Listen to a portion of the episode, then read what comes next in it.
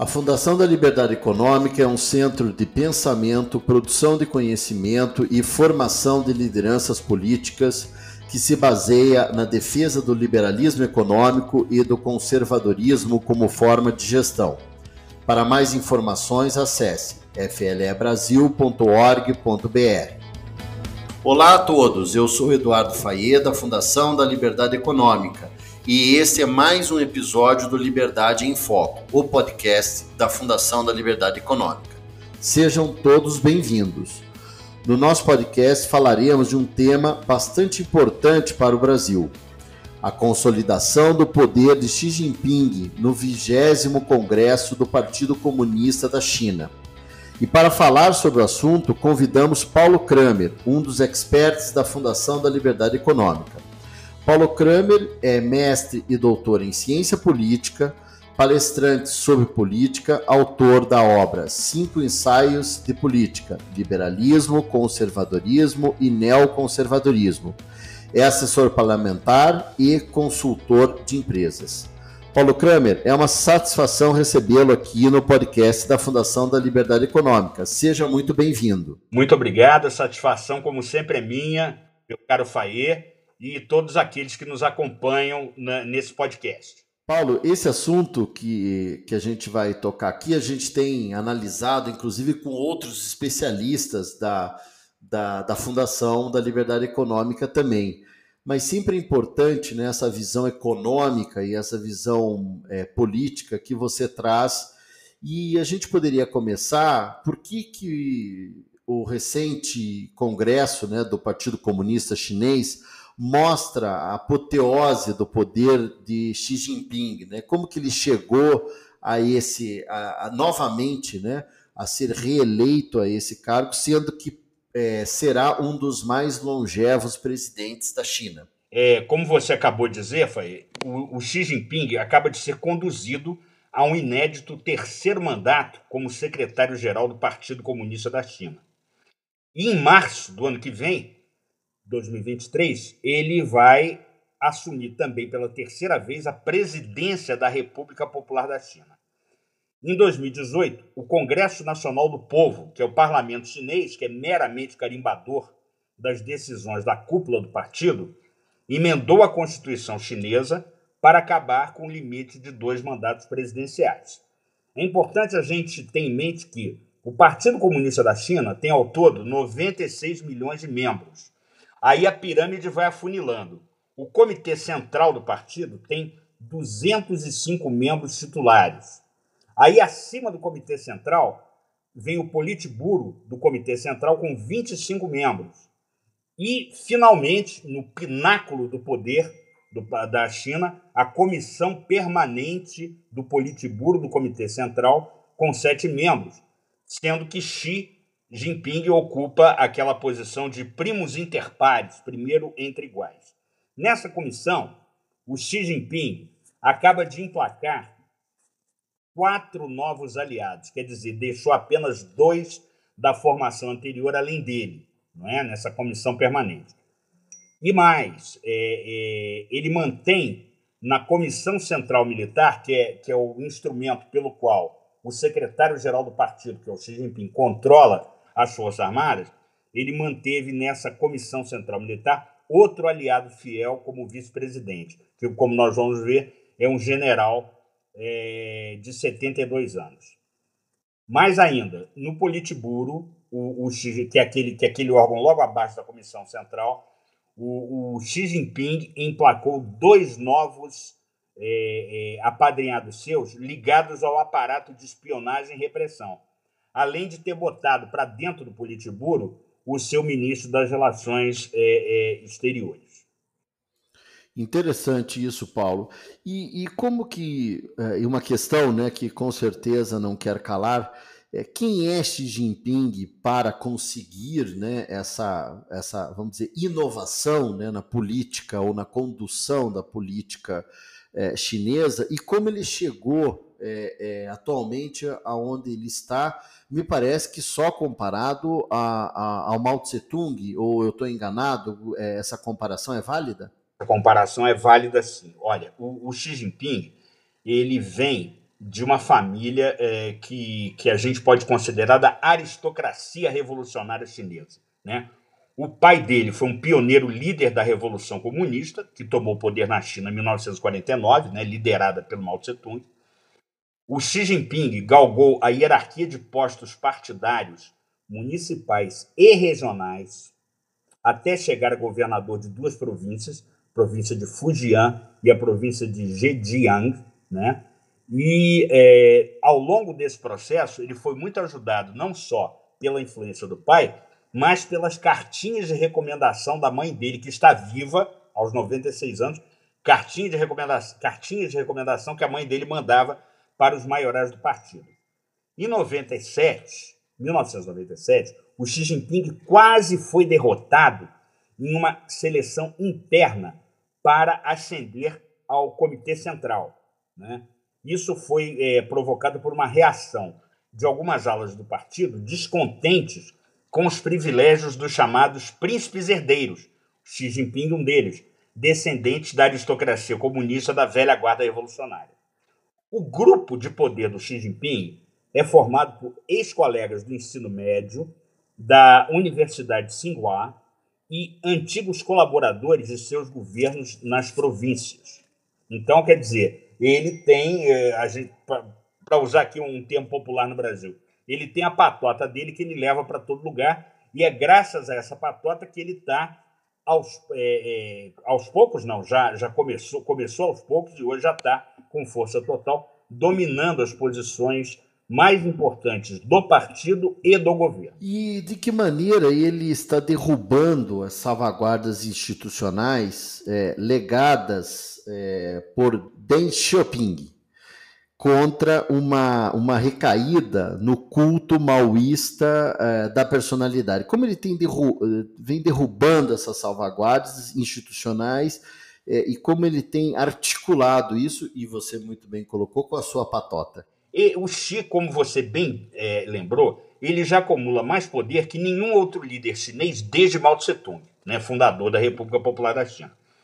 Depois de sair vencedor na luta intrapartidária que se deu logo após a morte do Mao Tse-tung, em 1976, o Deng Xiaoping, o pai das o arquiteto das reformas chinesas, instituiu um sistema de liderança coletiva estável e isso permitiu o avanço da reforma econômica e da abertura ao exterior.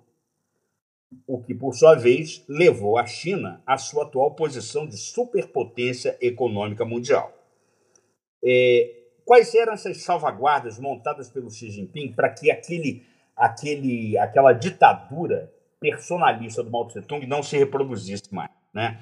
Então, ele estabeleceu dois mandatos de cinco anos para o secretário-geral do Partido Comunista Chinês que é também o presidente da República, com dois mandatos de cinco anos, cada mandato, um limite de idade de 68 anos para assumir cargos de direção no partido e no governo, não é? E o Xi Jinping simplesmente, ele que chegou ao poder no partido em 2012 e a presidência da República Popular da China em 2013, ele acabou com essas regras. Eu vou dar um exemplo. Primeiro exemplo é ele mesmo. Xi agora tem 69 anos de idade. Então, matou aquela regra de 68 anos máximo de idade para assumir qualquer posição de poder.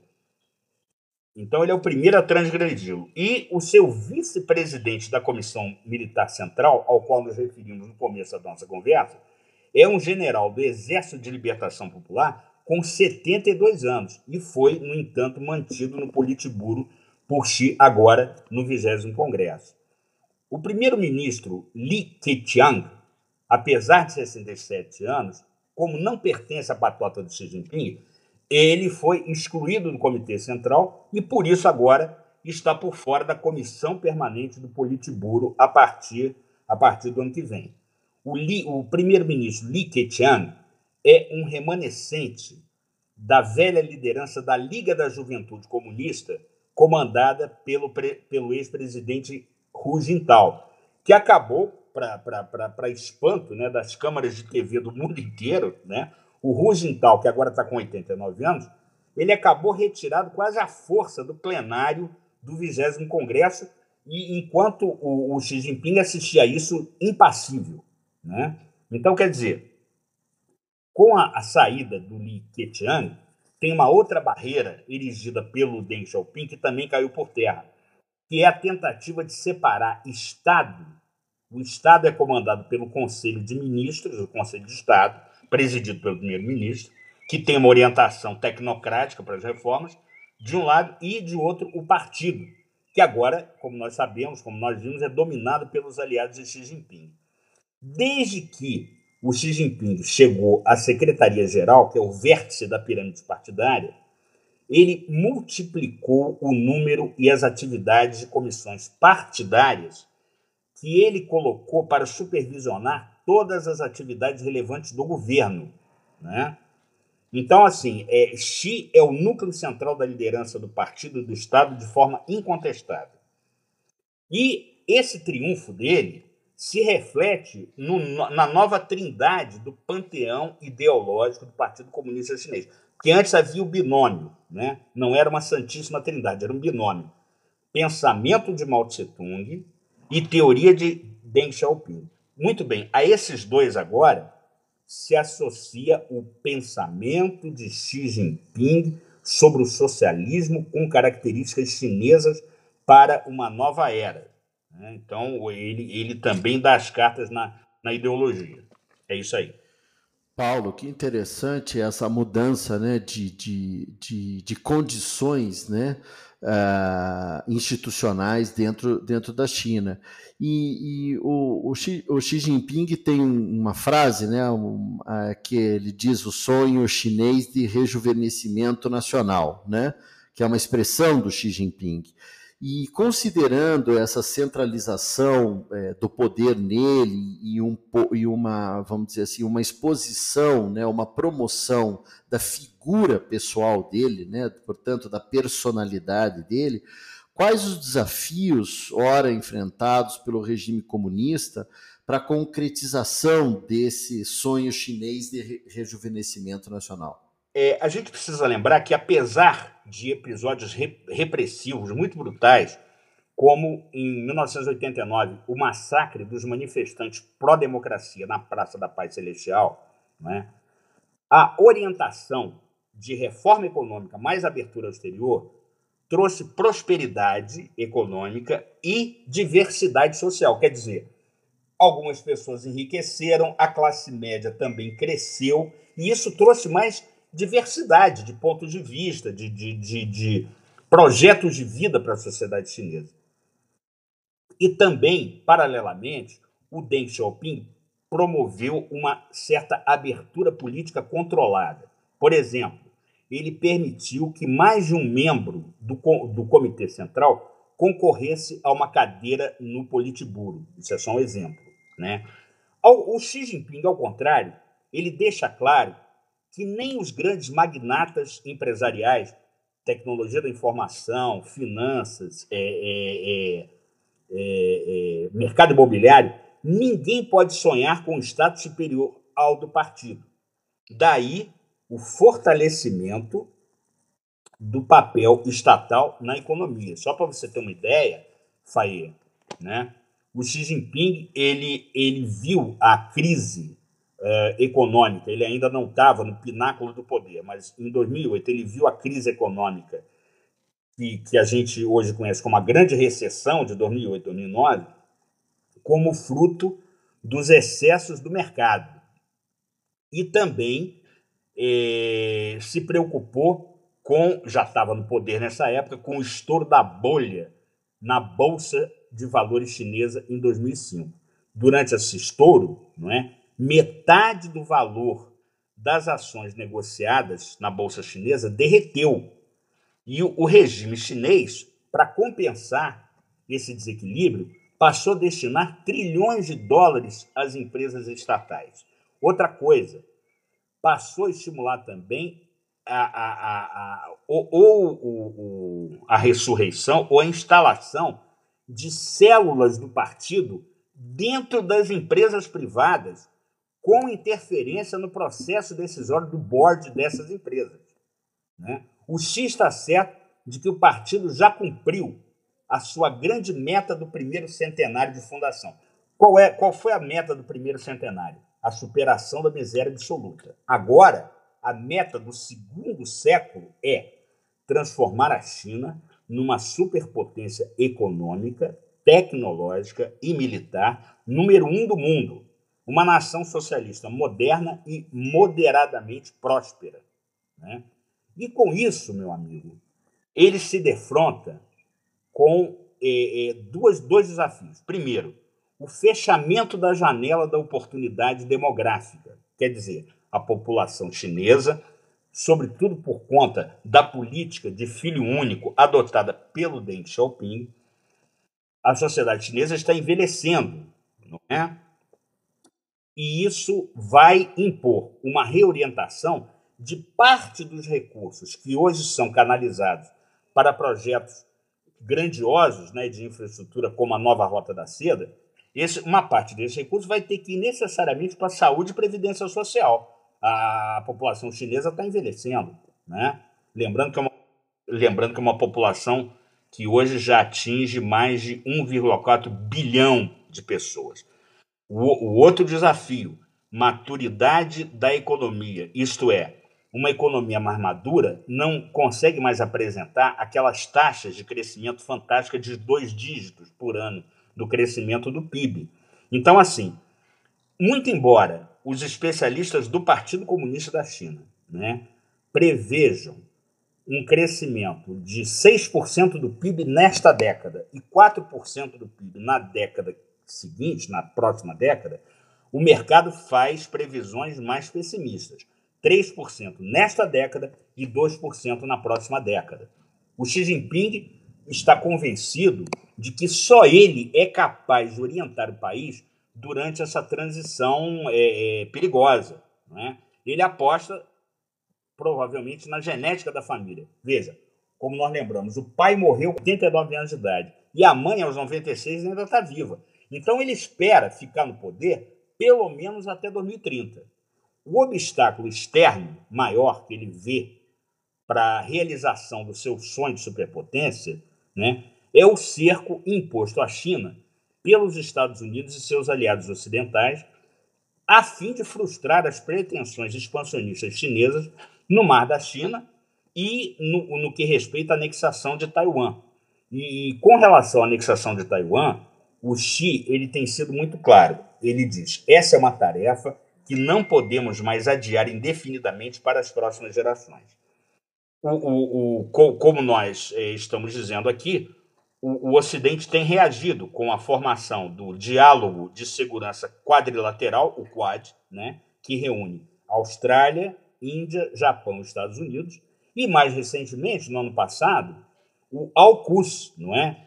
que é Austrália, Reino Unido e Estados Unidos. Então, é, é o cesto de desafios do Xi Jinping está cheio. Olha, Kramer, uma excelente análise, principalmente no, na perspectiva política econômica que você nos traz aqui, para a gente entender é, esse país que sempre é desafiador né, é, para todos nós que estamos aqui desse outro lado do mundo, mas que nos causa muita curiosidade. Espero que todos tenham gostado desse episódio com o tema A Consolidação do Poder de Xi Jinping no 20 Congresso do Partido Comunista da China. Muito obrigado, Kramer. Eu que agradeço, Faye, e, e, e espero que a gente tenha oportunidade de se falar mais vezes aqui com os nossos internautas. Com certeza, Kramer. Nossos ouvintes ainda vão nos escutar discutindo esses assuntos muito interessantes. E para você que acabou de nos ouvir, muito obrigado pela sua audiência. Para mais informações, acesse o site flebrasil.org.br e siga as nossas redes sociais no Facebook e Instagram, arroba FLE Econômica e no Twitter, arroba FLE Brasil. Nosso podcast está disponível na sua plataforma de áudio preferida. Você também pode seguir nosso podcast no Spotify, Amazon, assinar no Apple Podcasts e se inscrever no Google Podcasts ou no Castbox e favoritar no Deezer. Desse modo, você receberá uma notificação sempre que um episódio for ao ar. Eu sou Eduardo Fayet e este foi mais um Liberdade em Foco. Um grande abraço e até a nossa próxima conversa.